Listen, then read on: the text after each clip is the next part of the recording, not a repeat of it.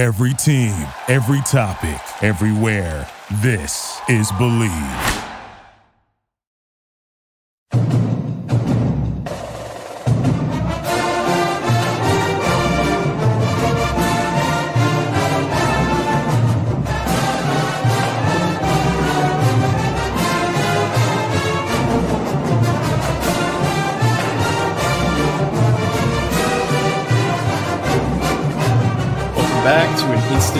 Edition of the Night Report podcast. I'm your co-host Mike Broadbent. Joining me once again is my co-host Richie Schneiderite and Chris Nalwasky, beat writer for Rutgers. Guys, we got a big commitment today. The class of 2024 from football. Rutgers has found its quarterback for the class in Notre Dame High School's AJ Surace. He was the guy that Rutgers seemed to be going after hard with Sean Gleason, given the connections to the Princeton staff. Bob Surace, the Princeton head coach, is AJ's dad. But we weren't sure if that was going to be a guy who would even show interest in Rutgers, but apparently he does because he just committed. We're also going to talk the big-time win at MSG yesterday for Rutgers over Michigan State. Rutgers showed out big time in the Big Apple. They won 61-55. But let's talk this commitment first. I truly thought that door was closed when Sean Gleason got fired in October. I guess we kept recruiting him, though, and I imagine Kirk Ciarrocca must have watched this tape and met with him and really liked him as well to take this commitment. But tell us a little bit about what we're getting in this kid, Richie. So AJ Surace, Notre Dame High School kid. There's a guy who shall not be named anymore that used to go there and played for Rutgers. It's Tyquan Underwood played there. I don't remember them actually producing that much after Tyquan. I think AJ might be like the next Power 5 kid, to be honest. That's just off the top of my head. I'm probably wrong in that regard, but whatever. He's a solid quarterback, athletic bloodlines. His sister plays lacrosse at Columbia. His dad's the head coach of Princeton. Very smart family, obviously, number one. Number two, his dad's been the head coach of Princeton for years on end, so he knows the game of football. He grew up around the game of football. Like you mentioned, he was very close with Sean Gleason, but he was also close with Andrew Ulrich, who was obviously at Princeton as well for a couple years under Bob Surace. And then, Kirk kind of just saw his tape from what I'm told, and Rutgers was kind of pushing him from the get-go. They aimed high for where guys like Michael Van Buren, who was on campus a couple times, Daniel Kalen out of Nebraska was on campus once or twice, I believe. But they got AJ Surace, and he's probably one of, if not Jersey's best quarterback in this class, I think.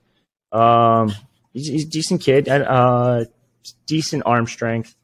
Could be a little bit better. He's working on stuff like that. Trains with Tony Rassiope, who the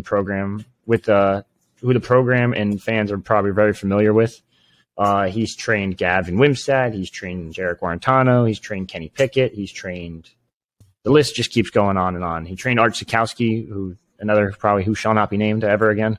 He seems like a decent kid. He puts the ball where it has to be. He's got a high IQ, high football IQ, and I think he's a solid get. It's a decent get for Rutgers, and you get your quarterback locked up pretty early, and that's usually the leader of the class. So let's see if he can convince a couple other Jersey guys to stay home.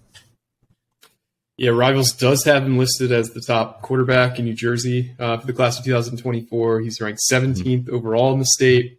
He has offers that are listed from Boston College, Indiana, Michigan State, Northwestern, Pittsburgh, obviously Rutgers, Temple, Toledo, and a few others. He's been to a lot of camps. He's played a lot of football in his life. He's a coach's son. I think this is the kind of kid that will have it mentally down pretty quick because of how much football he's played and how much exposure he's had to the game. I do agree, though, that he does have a few things to work on. This isn't a kid who probably plays early, but this is a kid who, after a few years of development, getting in a college strength and conditioning program, that he could potentially be a starter one day. If you see his tape, once he takes his helmet off, he's got a baby face still. He's definitely, a 16, 17-year-old kid. So he's got to grow into his body a bit. I think he's listed at like 6'2". He looks about that, maybe a little shorter. So this is a kid that physically, once he starts developing, I think maybe 2-3 years down the line, that's when he can actually make a contribution possibly. Yeah, I think that's pretty accurate. It's similar to Johnny Shepherd. I think these are developmental guys that are going to take a couple years in the program. work under Kirk. I don't think Kirk's going anywhere being paid what he is. Like, that's just, I don't think so either. It's a very obvious statement. Like, I don't think he gets a head coaching job anytime soon. I think he likes being an OC. I think he's like one of those longtime assistant coaches now at this point in his career. So he'll be working with him for the long haul, it seems like. And I think that Kirk being the guy he is with developing quarterbacks, I think this is it's a solid piece. And you get another Jersey kid. You build another pipeline or start another pipeline from another New Jersey school. Mind you, they don't produce as much, but just to have Jersey kids, and if they succeed on the field, you can kind of pitch the whole, like, look what we're doing with this kid. Look what we're doing with that kid. And it kind of just goes from there. And then you got, ideally, he's a pretty talkative kid, so I think he could be the leader of this class. I know we kind of don't determine that until like a couple months down the road when we kind of hear who's talking about who and who's recruiting who, but I think he could be the leader in this class. He's already got Kenny Jones in front of him with one commitment as offensive lineman. Gabriel Winovich is a kind of a leader a little bit too. So I mean, it's a good start to the class. You got some good targets, and we already submitted another future cast for Corey Duff over in New York. So, and we're probably close to submitting one for Caden Brown as well. I'll just say it. Like, I know I hinted out on the boards, and if you haven't figured it out by now, like, it's Caden Brown who I'm hinting at. Like. Mm-hmm. We also have a future cast for Dominic Toy out of Pennsylvania, whose OC is Demir Shaw's brother, and the other recruiting coordinator is Demir Shaw's other brother. So I mean, it sounds like Rutgers is you're starting to see where Rutgers is going with this class, and it's starting to fill in pretty nicely. Now you got to get bigger up front. I still think on both sides, like Caden Brown's a nice get. Yes, he's on the edge, which is a good sign for defense. But offensively, you got to land like a Colin Coverly or Marcus Harrison or Marquise Easley, Caleb Brewer. Those are just some of the big names right now. And you got to land a couple of these guys. That's where it's going to come down to if this class is a success or not. I can't talk. Jeez. Yeah, and so he goes to Notre Dame High School, like we've alluded to. They obviously produced Tyquan Underwood back in the class of, like, 2005, I want to say. But they haven't produced a ton of high-level talent there. Yeah, he's part of the class of 2005. So they had a kid in Jason Jenkins go to Tennessee, the class of 2022. You were right. I forgot about him. But other than that, yeah, they haven't had an FBS kid, according to Rival, since 2011 prior to that. So is there anybody else on his team that we should be aware of, or is this not really a football powerhouse? I wouldn't say it's a football powerhouse. They have a guy who's a little bit smaller. He's a wide receiver, DB, like athlete type, whatever you want to call him. Jordan Scipio, if I should pronounce that. Okay. He's a little on the smaller side, but it's a potential like PWO down the line, maybe. Other than that, I don't really think they have anyone else. It is interesting, and I'm just looking at this now, so correct me if I'm wrong. When was Kirk at Western Michigan? He was there from 2013 to 2016. Yeah, it wasn't 2011. Right, yeah. Okay, never mind. Take it back, because there's a kid. Yeah, he was still at 2011 where went to Western Michigan. Yeah, in 2011, that was his first year as Rutgers OC. Okay. The second year was 2012, and gotcha. Maybe it was 2010 and 11. So it was the second year as OC in 2011. You're correct. Yes. Yeah. So I mean, they don't produce a ton of talent, but like I said, this is a Jersey kid, one of the better Jersey kids. So you're starting to see a Jersey laden recruiting class, and you might be able to top it off with Shim Willis, who's #1 right now for us. So that would be huge. Nice. So it's a good start to this class. It's always nice to get your quarterback squared away early on because usually those are the guys who – the quarterbacks, they have natural leadership skills. Most of the time they're the ones who are getting guys together to throw or getting guys together on campus or arranging to get friends of friends because all these kids know each other these days, especially with like how many 7-on-7 teams there are, how many times these kids bounce around from school to school. How many like kids who actually grew up in the same town, but they just go to different schools, 10 miles away from each other. And I mean, right in that area, the Hun school's closed, Lawrenceville Prep's really closed, Petty school's really closed. So all those kids, I'm sure, know each other, especially with Bob Surace being his dad, also recruiting a ton of these kids. AJ definitely knows kids. So yeah, I wanted to add to that. I wanted to add to that real quick before anyone panics. He's probably going to take unofficials to Princeton at some point. Not an unofficial, but he's going to be at Princeton, I'm sure. So relax. Like, it ain't happening. Calm down. Yeah. I'm sure if he was going to go to Princeton, he probably already would have committed there. Yeah. He's been recruited for 16, 17 years now, I'm sure. Yeah, that's pretty much it. Yeah. So. All right, so stay tuned. I'm sure there will be more that comes out of this commitment. Richie is probably going to talk to him at some point today to get more, but we just wanted to give you guys the instant reaction to this. Let's talk hoops, though. We had a huge win yesterday, avenging the earlier in the season loss against Michigan State.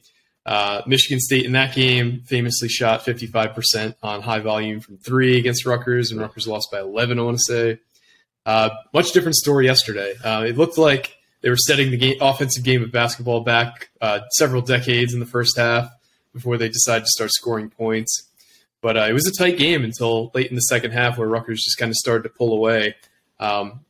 You guys were both at the Garden. You had two different vantage points due to some press box stuff. But Chris, you talk first.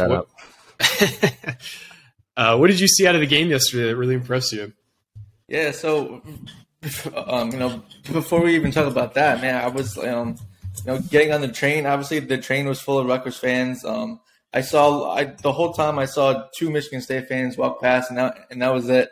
It was obviously I got in from New Brunswick, so there was a lot of Rutgers fans there, students, everything getting on the train. So, but yeah, Rutgers came out in full force. I mean, there was almost 15,000 in the arena, and I'd say it was maybe like 85% Rutgers there. It was loud, so they obviously showed out for the game.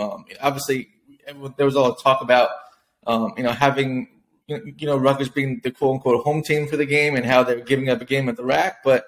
Obviously, it wasn't quite the rack, but, Rutgers fans still made it loud there. I had a decibel meter, and it got up to about 104 at some point. So that's pretty rack-esque, I guess you could say. So, a lot of, Greg Shannon was there. Pat Hobbs was there, obviously. There was a lot of Rutgers fans there. It was a sea of red, really. There was, a little bit of green kind of in, the one corner by their bench, but that was really it. And, just going along with the game. I thought Mawot Mag really was Rutgers in the first half until they got hurt. It was a shame he got hurt. I wrote about it. I asked Pico after the game. There's no update on him really right now, but he's going to see doctors today. But, like Richie said, in the beginning, the shooting was bad for both teams. But Mag was really – he was really all the Rutgers offense. He was playing well defensively. He made his first 2 of 3 shots, I want to say, and then everyone else was 0 of 13, 0 of 14, until Aundre Hyatt finally made a bucket. But, they clamped down. I mean, Michigan State went into the halftime with, I want to say, a 6-point lead around there. They had the, steal in the bucket right at the buzzer, which obviously I saw Caleb McConnell. He looked crushed after that. Obviously with Mag being out, they had to change up what they wanted to do. They got the ball to Cliff to start the second half. He did really well getting inside, a couple and-ones, dunks, layups. And then you saw, Caleb McConnell, Paul McKee, he really step up and had that veteran presence. Paul McKee just took over at the end of the game, getting to the hoop. Even Tom Izzo, Michigan State coach, was, they credited him for being able to attack the basket. Caleb McConnell switched up his defense on Hauser, who was really killing Rutgers early in the game, and he was able to shut him down. And then, Rutgers earlier in the game, they just didn't make the free throws. But towards the end, last 2 minutes or so, Michigan State kept fouling Rutgers to kind of, slow the game down and hopefully make the miss and make buckets themselves. And Rutgers did a really solid job at the line there. And even freshman Derek Simpson came in, and he played a lot of minutes down the stretch and made his free throws when they mattered. So, him and Paul had that little gaffe, I guess, toward the end with a couple seconds left, but it didn't hurt Rutgers at the end. And then I like that Cliff was able to get that last second block there. Yeah, I do want to shout out Cliff there, the true hero of the game, because anybody who is in New York and a Rutgers fan who finally got to bet on the Scarlet Knights, or maybe got to previously, but I imagine it was a lot of Rutgers fans' first experience being able to go to a game like day of and bet on the game. The line bounced around between 3.5 and 4 the last couple days. Settled in at 4.5. So Rutgers is up 6 there with about 5 seconds left. And, Derek Simpson just throws the ball away, and Paul's looking at him like he's, about to rip his head off. And, Cliff does what any true superhero does, and, he blocks the shot, and he keeps the Rutgers up by 6 going on. And Rutgers ends up winning by 6. If they would have made that layup, they would have lost the game because good – you know, good teams win, great teams cover. Rutgers covered the game. So big shout out to Cliff. I feel like someone predicted that in the war room. Weird. I'm out of a good week in predictions. Predicted what? That Cliff would block a last-minute shot to keep the points score alive? That they would cover and win. So yeah, okay. Gotcha. Yeah. It didn't look good in the first half. I've been mad about it. It didn't look good in the first half, though. I mean, the under still hit. It was 124 and a half or 126 and a half. I forget what I tweeted out. And the first half, I'm like, yeah, no, that ain't hitting. Like, there's nowhere. Two real quick thoughts. Now, number one, I know I kind of crush Paul from time to time for his outburst, I guess, but that man showed true leadership on the court, even pregame. Like, I noticed him just getting everyone hyped up, getting everyone in the right state of mind. And all that. And then even during the game, like he bounced back. He got everyone, like you said, he kind of didn't yell at Derek, but like, hey, man, you just got to do this better. You can't be doing that shit. I can't just throw the ball away. But no, credit to Paul for being a true leader on and off the court, or on the court during the game and pregame as well. And then he showed a lot of maturity in postgame too. He sounded like all they care about is winning. And it's fair enough. I know. What Izzo mentioned it too. He's like, these guys they're a different breed. They just don't care. Like, they don't care about this. They don't care about that. They just win. Which, on top of that, Izzo had some fucking weird quotes. Man, that guy is a quote machine. Though, what the Flintstones you compared him to at one point? I think he called Pico quirky or something like that. He said his personality is funky, kind of like guy next door, but also with some orniness. Like, what are you off your meds, dude? Like, what? Sorry, where are all these guy next door? The first thing, like, everyone thinks that it's like. And the funniest part about that, he was trying to think of a quote for Pico. It took like a 15-second pause to think on. Mm-hmm. That was just the weirdest thing like I've ever heard. That, and then then he's like, every time I play Rutgers, I just, you know, sometimes like if I or no, what it was. I take it back. He's like, yeah, if I was Rutgers, I would play at MSG every year. Like, why wouldn't you? But like, and especially if you win, but if you lose, it's like you want to slit your wrists. And I'm like, dude, it's still bad. You can't say that. Like, you can't. I'm just sitting there. I'm like, Jesus Christ.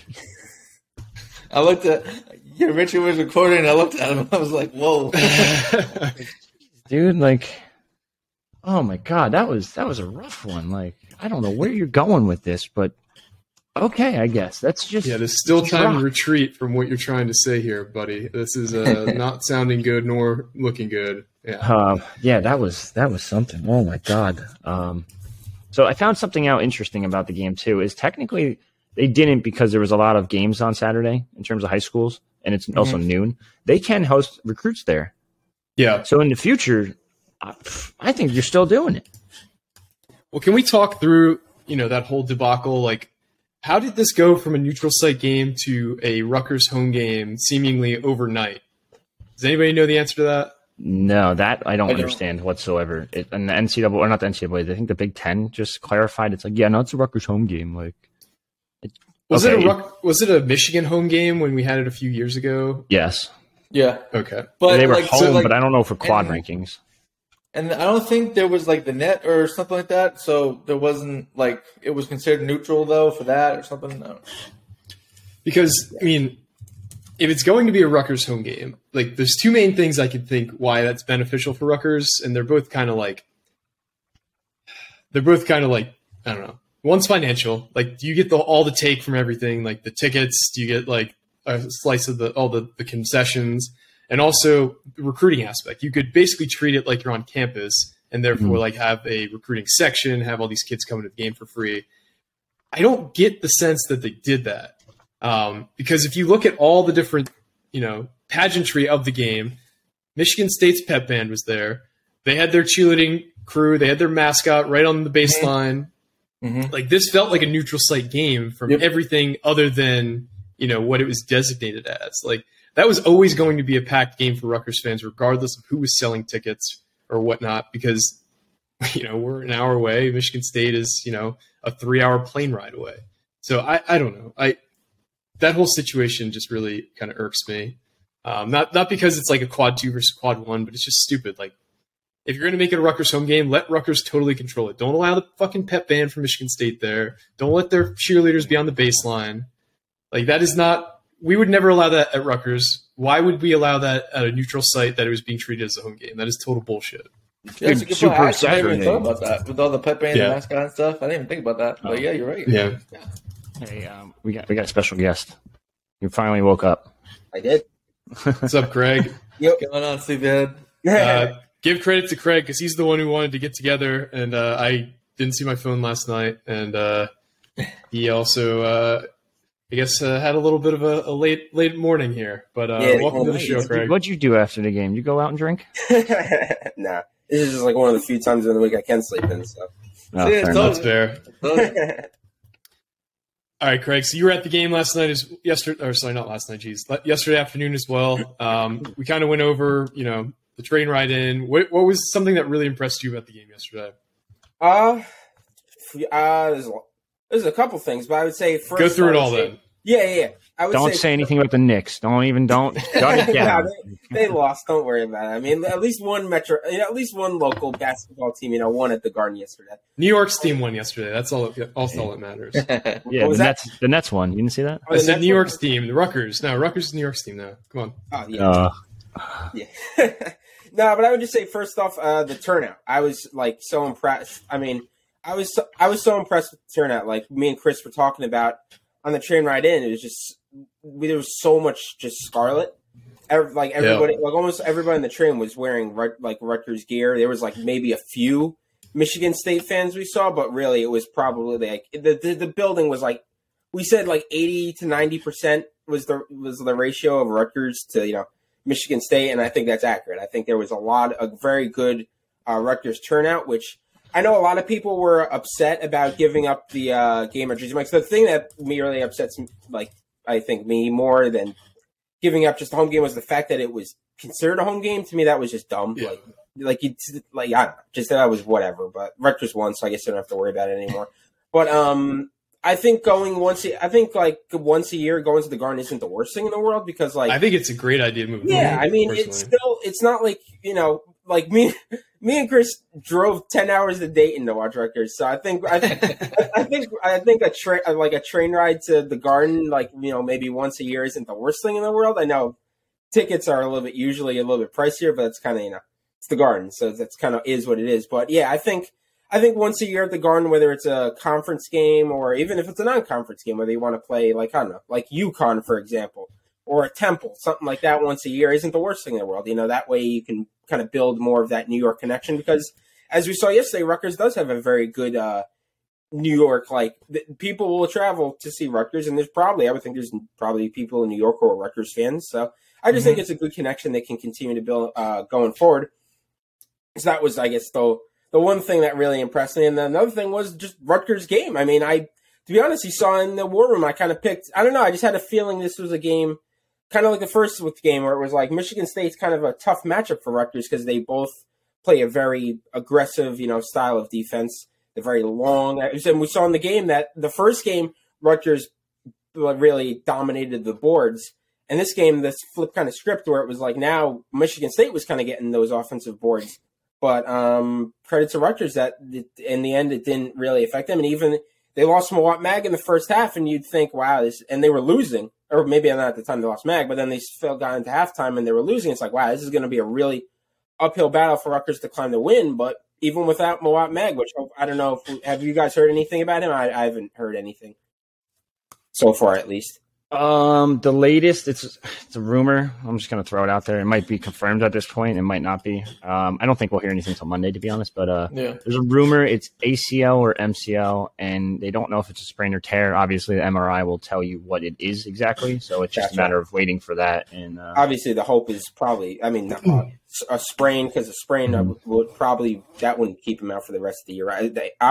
Keep him out for a month probably. That's kind of like the next to me. That's kind of like the Zach Wilson he had, or his was like a slight tear, but it was more of a sprain where they went in and kind of cleaned it out a little bit, and he was able to come back in like a month. I think it was a month or longer, but that's again that's the hope. But I guess we'll see. But yeah, as I was saying, is that even without Mawot Mag, the team still went on. And still beat a quality team like Michigan State, and credit to them. And this is as big as maybe not to the level of the Purdue one, but this is probably your second biggest win of the year. And like Izzo said at the end of the game, you know, Rutgers, he said it, Rutgers is the second best team in the Big Ten to him. And that's just probably almost the ultimate compliment you can get from a Hall of Fame coach. Yeah, for sure. He said Rutgers is the second best team and they beat Purdue. So you figured that one out. Yeah. Yeah, and that was on the road too. I so much rather play a second game against Purdue than a second game against a team like Minnesota, because like Minnesota, it's so hard to like get anything quality net-wise out of that win. You know, if you beat them by 30, that'll give you a little bit of a bump, but I'd much rather play Purdue. I do want to touch back on the attendance though. Like the capacity of the rack is only 8,000 people, and we almost doubled that at the Garden. The announced attendance was 14,844 for the game. I think the max capacity at MSG is something like 17,000. So, you know, 85% of the arena was sold out. It was, 90% Rutgers fans. I think that's a feather in the cap of, expanding the rack a little bit as much as you possibly can, because I think we'll be able to sell, 10,000 seats out if that is what it expands to. I don't think it'll be that big. But I agree. I think there should be at least one game there every year. Ideally, it's a big-name opponent that doesn't travel, like a game like Michigan State, not necessarily a conference game, but a game that you can really hype up, and a fan base that like a Duke would suck to play, because that'll be half Duke fans. A UConn will be a lot of UConn fans. UConn would be fun. That would be fun. And I was also thinking, even if you play like a low, like kind of I guess mid-major, a local mid-major, I think that would be cool, because it's like for them, let's just throw a name out, like a Wagner or a Monmouth. Iona or something like that. Yeah, it's like those teams never get to this. Like those kids would normally never get a chance to play at Madison Square Garden. So this could be their, one chance to actually play on a stage like that. If you're Rutgers, it's kind of, you'd expect it to be an easy win, but like maybe not Iona. Iona would be pretty tough. But if you're playing like, a smaller team, like if you look at it from Rutgers' standpoint, it's that we're building that connection. We're getting kind of maybe an easier non-conference win. And if you look at it from the other team's perspective, it stinks that you might get, your doors blown in, but it's like, you get to play at Madison Square Garden, and it's like that's probably the one chance they're ever going to get to play at Madison Square Garden. So I think that could be kind of a win-win scenario too. I'm glad you said that, because Izzo mentioned it too. He's like, this is the Garden. This is still the Mecca. I had someone arguing with me. Shout out to Rob on Twitter, who replies to all my shit. Love it.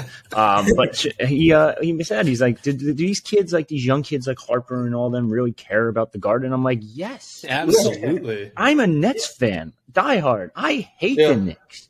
That place is just awesome, though, to play in. Yep. Just even sitting there, watch a game. Like, I went to Knicks games before, and I'm like, shit, this is kind of cool. Like, The thing about the Garden is, like, they're like some of the smartest basketball fans in the world, where like they'll cheer on like greatness. Like there's been so many times where an away player has had just a fantastic night and they get standing ovations playing at the Garden. Like every player tries to like show out for the Garden. It's a huge deal. And one game a year, I think Rutgers was supposed to play Gonzaga at the Garden a few years ago during the year that the pandemic happened. And then that didn't work out because of New Jersey's pandemic rule. Richie, you looked at me weird there. Is that not the case? They were very close to playing. I don't remember who it was. I don't know if it was Gonzaga, but they were very close. They had a plan in place to play Gonzaga this offseason. I think it was Baylor. It was Baylor. You're right. Sorry. They played Gonzaga this season, but they backed out last minute because they're a bunch of pussies. We would have beat the fucking brakes off them this year, too. Gonzaga's not good. You, Timmy, in your $1 million contract. I'm sorry. NIL deal. Sorry. Yeah. But as a wise old man once said yesterday, and he was yelling at a cloud, that team bought their team, and that's why we lost. Oh, my God. Jim Boeheim, total fucking crybaby. Pays for, he buys teams for years at Syracuse. Like, I'm sure LaMelo went up there because he loved fucking winners. LaMelo. See, that's the issue. But you said LaMelo. No, I said Mello. I thought you said LaMelo. No, I said Mello. I was going to say, don't disrespect Anthony. Disrespect one of the greatest Knicks of all time. Fucking loser. Yeah. Never won shit. He got to the second round of the playoffs once. Give him some credit. Yeah, we did too, but we just we can't get past it either. It's rough. Going back to the Madison Square Garden talk, I know somebody asked Pico after the game. He was like, hey, would you want to play, a game a year, at the Garden? Pico was like, well, I like playing at the rack, so. Yeah. Well, I think it's more he doesn't want to give up the home game.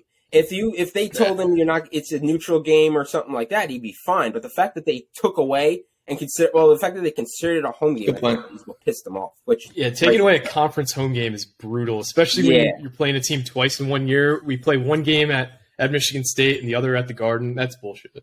Yep. Do you think he's like contractually obliged? Jesus Christ, that was a word. Contractually. My God. Do you think he has to say Jersey Mike's Arena in his? Yeah, they all do. Even if he's not describing the arena, like just say it's like totally something completely random. Do you think he just has to mention it once per? Like, yes, he will get yelled at by the AD. I get, or not like Pat Hobbs directly, but. I'm saying you don't have to say rack, but do you think like he just has to mention like the arena once, like every press conference? It's just like, it's pretty hard not to mention. It seems like your extension is you have to mention the word, or two words, Jersey Mike's. Anything else that we don't care what you say, but you have to say Jersey Mike's in there somehow. I think like, he's a team player. We lost in Carver Hawkeye today, but you know Jersey Mike's. Fantastic submarine sandwiches. If you haven't already, try their new chicken Baja Blast. Yeah. Cliff had a couple of stuffs in this one, and speaking of stuffs, you stuff your face with They really should have some kind of NIL program with the Rutgers basketball team. Sure. Get Danny DeVito there. Like, there's so much that Jersey Mike's could be doing. Yeah. We need to make a pitch. Mike, I feel like you're really good at this, like this whole speech, public speaking thing. Mm-hmm. Just give me a pitch for why Danny DeVito needs to be at Rutgers on the sideline. All right. Easy enough. Jersey native. He's a proud New Jerseyan, Rutgers State University of New Jersey. Perfect fit there. Jersey Mike's, obviously, he's the spokesperson. The name's on the arena. Why has this not happened yet? Like, Danny DeVito, just at the Rutgers Athletic Department. That would be the biggest standing ovation since Aiden Terry's three-pointer. If you had Danny DeVito tried out on court and just hype the crowd up, take a big bite of an Italian sandwich, got balsamic vinegar spraying out of his mouth as he screams, "Let's go Rutgers." Get him on the court. I'm sure he has a house in New Jersey. This guy would be willing to come down and put on a show. Contact him. Let's get him out to a Rutgers game. Come on now.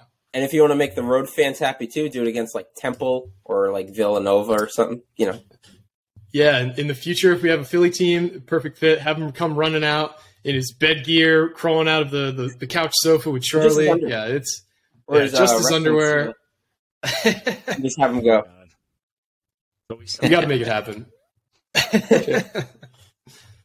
Yeah, but I want to give more of a shout out to Paul because everybody's talked about how good of a performance he had, but the dude had 17 second half points. Just totally carried the offense, especially after Mawot was the leading scorer, and then he gets hurt. Paul put the team on his back down the stretch. I don't know if anybody scored that many points in a half for Rutgers this year, but he scored 17 of the 42 second half points for Rutgers. Mm-hmm. He was just making plays left and right. He had a clutch three-pointer in the corner late in the game. He hit some clutch free throws late in the game as well. Mm-hmm. He's clearly the MVP of this game. Big shout-out to Paul. Yeah, I remember he had those back-to-back kind of layups where he just drove in, and that kind of, I think, opened up the game a little bit because I think they put them up at like 7 with like 2 minutes to go, and from there it was kind of like Rutgers it was just all about hitting your free throws, and they they started doing a lot of pick and roll with Cliff, and then obviously Paul just got downhill, and even Izzo after the game mentioned that Rutgers just started attacking the ball or started attacking the rim, and that really changed the game. But it's actually funny. Me and Craig were talking about this during the game. How a lot of times they shoot the ball from the outside and post up in the first half, and then they do in the second half they do pick and rolls and get to the hoop. They should maybe start with the pick and rolls and then either attack the rim and give the ball to Cliff to dunk it, or if they're both not there, then kick it out to Cam for a three or something like that. So we'll see if how it changes that with Mag out, but. I also think it has to be a season high in terms of free throw attempts for the team. They shot 34 free throws this game. Yeah. Now, the other side of that coin is they went 22 for 34. So they only shot about 64% from the line. Another putrid performance from beyond the arc for this team. They went 3 for 16 from three. Oh, God. This is what, the fourth or fifth game in a row they've really struggled from deep. Mm-hmm. I don't count the Minnesota game because if you guys listen to the Geo podcast, he was basically saying, like, it's the worst defense he's ever seen a Big Ten team play. It's like shooting practice out there. The Rutgers did shoot 50% from three against Minnesota, but actually they shot 40% against Iowa too. But this is just, we're not consistent, which is what I think the problem is.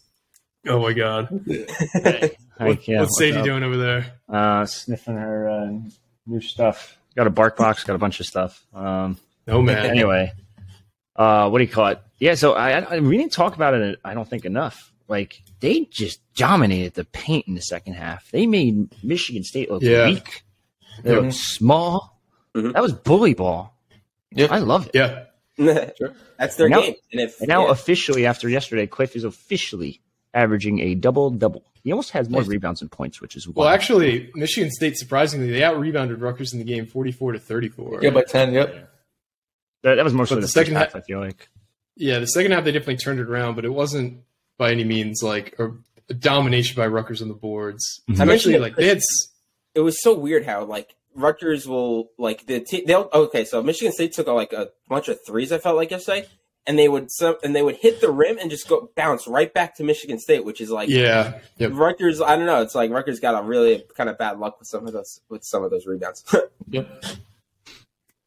That's fair, but at the same time, it seems like that's happened to us all year, where like. We just haven't been boxing out well enough to get those opportunities. Because sometimes it just like springs back right to the 3-point line. There's really nothing you could do about it. But a lot of these were like kind of bouncing right around the foul line, and Rutgers just wasn't in position to get those rebounds. Just a weird rebounding day, a little bit. But down the stretch, when we needed them, when Michigan State was fouling us, taking the ball up the court and trying to like get a quick basket, Rutgers was getting every one of those rebounds. So, and Cliff had a few really crucial offensive rebounds and putbacks. Cliff was another guy who had a great game. He had another double-double. I want to say he's like close to the lead in the Big Ten for double-doubles in the season. I don't think anybody's going to catch a guy like Zach Edey, but he's continuing to have a really strong season. Great game overall. I thought when Rutgers was making his comeback in the second half, and then once it got its lead and trying to keep Michigan State away, I mean, they were playing tough defense, and then Cliff would sky up and get really tough rebounds, and they wouldn't let Michigan State get more than one chance. And I thought that was huge, late in the game, second half. Yeah. So we covered a ton here. Is there anything we haven't talked about, guys, regarding this game that we wanted to hit on? So I know the fouls ended up being kind of similar, but the fouls called against Rutgers a lot of the times were just so bad. I mean, there was like. I'm pretty sure they missed a goaltend at some point. They had the Cam Spencer block. Yeah, Cam Spencer block. I think that was actually a block, but there was another time I was thinking of that it looked like a goaltend the first half. There was like fouls on Paul that were really bad. Foul on Caleb. It looked like the ref maybe thought he pulled the Michigan State guy away from the ball, but he didn't. He just he didn't do anything. Like it was so. But I mean I know teams normally get a home whistle in the Big Ten. Obviously, Rutgers was considered the home team in this one, but they were not considered they weren't getting the home whistle, Yeah, I think it was the Oscar one that probably pissed off the crowd the most was when I think it was like it looked like he was like, I don't know, he just like he was trying to box out or something, and he like didn't even really touch the guy, and he got whistles for a foul, and place started going crazy. So, yeah, that was pretty weird. I agree. So Rutgers, I believe, to start the second half, I think they had 7 fouls like within the first 8 minutes of the game. I think they had Michigan was in the bonus starting at the 11-minute mark. Michigan State was in the bonus starting at the 11-minute mark. So Rutgers was really kind of just kind of screwed for the entire second half with the foul calls. One other point, now that Mag looks like he might be out for an extended period of time, I think we started to see some of the cracks in our depth. Because, we're filling that Mag role in with a combination of Reber, Palmquist, and Jalen Miller. And those guys, while Palmquist was a nice story against Minnesota, he was, he didn't look great yesterday. Yeah. And Reber, I thought, looked better than he only played 2 minutes, but this depth is really going to be tested in big games going down the stretch if Mag is out for an extended period. I was actually surprised that Hyatt didn't really play much in the second half. They gave a run to Simpson and Palmquist there. Yeah, he had a rough shooting day. He was 1-for-6 on the day, 0-for-4 from 3. He's the kind of guy that we're going to need him down the stretch to have those kind of really hot second halves that he's shown to be able to have, especially if Mag's out. Or he might be a starter moving forward. Who knows? Sure. Yeah, I mean, it really stinks. It honestly really stinks to see Mag go down if it's an extended period, because it felt like he was just really starting to come on his own, because it's he was always kind of the defensive, glue guy, I guess. But now you could see as the first game he scored 7 of their first 13 points, I say, and you could see he was starting to develop more of an offensive game. It's just it just felt like it was all starting to come together for Mag. So to see him go down and to see him possibly be out for a period of time really stinks, because it feels like we've always known he could become this type of player, but it's always kind of the injury bug, I feel like, has always been kind of creeping around the corner for him. So it just stinks. Yeah, he's really developed his intermediate shot. He's got a really nice turnaround. He's starting to develop a really nice corner three as well. And Gio, I mean, he couldn't speak more highly of Mag when we talked to him. He was, Pike. One of Pike's ultimate success stories. Yeah, I really would feel awful for this kid if he's out for if he has a serious injury. I'm really hoping that it's nothing too major. You dummies on the board, stop saying bench him for Aundre Hyatt. Stop. It doesn't make sense. He doesn't score. Now Who cares? He plays defense. I said it on the podcast at some point recently that Hyatt can score. He just has to be more consistent. And if he can do that, it just opens up everything so much more. But we haven't seen that yet. But if he's able to do that, obviously he might get more minutes now. Starting and everything like he did early in the season. So he's going to have his chance. And like yesterday, if he's not shooting well and playing good defense, then he's going to be back on the bench for Oscar or someone like Reber or something like that. So. Yep, and it's all about confidence, because he hits the Ohio State 3, and all of a sudden now he's become more of an offensive threat. So it's there you go. I love Hyatt too. Yeah. He's just – he doesn't complain. He seems like the perfect teammate. This is a really highly rated kid out of high school who played a lot for a tournament team at LSU, comes to Rutgers, becomes, the sixth man for this team. And it seems like he's a total team dude. So I really hope that he steps into this role and elevates his game a bit here with Mag being out for some kind of extended period. Sorry, Rich, what were you saying? No, I'm eager to see Oscar. I've seen him be so athletic before. If he just has an inch of confidence, this man could be a really decent piece for Rutgers. I'm eager to see this. He does seem to be in his head a bit, because he had one really, weird turnover early in the game. He had that one inbounds pass from under the basket that seemed like he just looked away from at the last second, and it bounced off his hand. I do agree though that he looks like a guy. Because he's 6'10", he's a lefty, he's known as a shooter. This is a guy that, if he could reach his potential, he's a very valuable piece, but it seems like it is the confidence thing. Mm. Yeah, if he can hit his outside shots and be kind of, another scorer, alongside Cam, then I think you can probably live with maybe a little bit of a step down from a defensive perspective, because then it opens up more of your offensive game. So that's kind of the mix and match you can play here, but it's just all about, confidence and just being able to continue to hit your shot. Yeah. And everyone says Oscar is one of the best teammates on the team. So, obviously he's well liked, but probably the one thing that maybe he's not the best at is probably his defense. I noticed they go to zone a lot when he's in the game. Maybe that's because of him. Maybe that's just a coincidence that I noticed, but he has a nice shooting, motion and form and everything like that. So if he's able to make one, like I said, it brings his confidence level so much higher. He made his shot against Minnesota and ends up having a career game. He played a lot of minutes. And he's going to get a lot of minutes now. And this might be his chance. Yeah, I think that's what really is going to test this team moving forward. Is if Mag isn't out there, you were just able to throw Mag and McConnell on the two best offensive players, regardless of position, other than a Zach Edey type, for the opposing team. And it was basically just this chameleon defense. You weren't going to get an easy shot on either Mag or McConnell. And while Cam Spencer, you know, and Paul McKee aren't like the fastest guys, they're really good defenders. They're opportunistic. Mm-hmm. They're smart. So they know, like, okay, if I come in and double right now, when this guy's, you know, about to like do a spin move, I can reach in and get this ball. So they're like, it's a very high IQ defense, and not that the guys on the bench aren't, but you know, a lot of these guys are used to playing with one another and used to Mag taking a very important role in that defense. So it's going to be tough to replace him. We keep, you know, circling around this, but I also thought that Caleb had one of his best games of the season defensively. He was just totally like shutting down everybody from, you know, steals to clutch rebounds. Nobody got an easy shot on Caleb yesterday. Could be back-to-back, you know, defensive player of the year. You know, I guess you never know. Could be. Yeah. All right, so I guess we kind of exhausted most topics from this game. For those of you who have not heard already, there's going to be a live event on Tuesday at the Olive Branch for the Rutgers-Indiana game.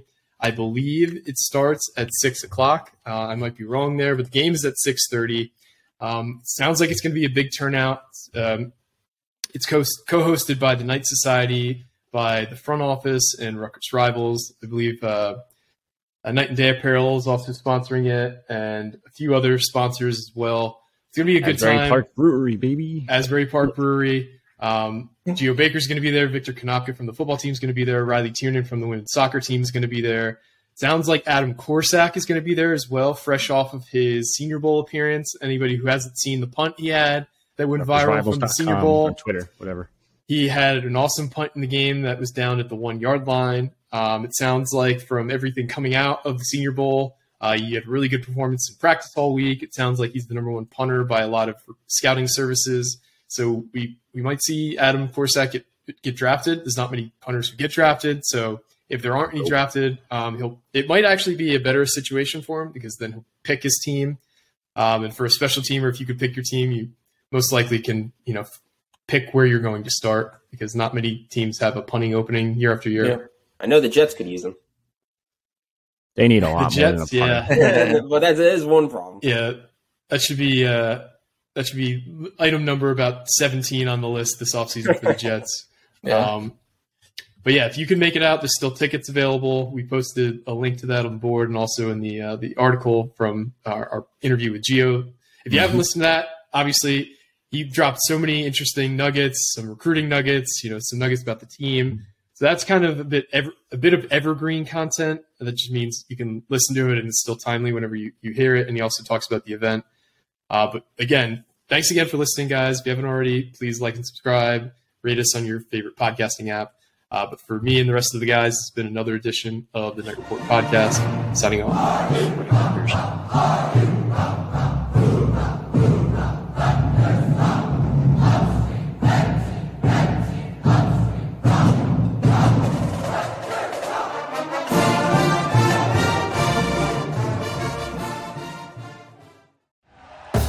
Thank you for listening to Believe. You can show support to your host by subscribing to the show and giving us a 5-star rating on your preferred platform. Check us out at Believe.com and search for BLEAV on YouTube.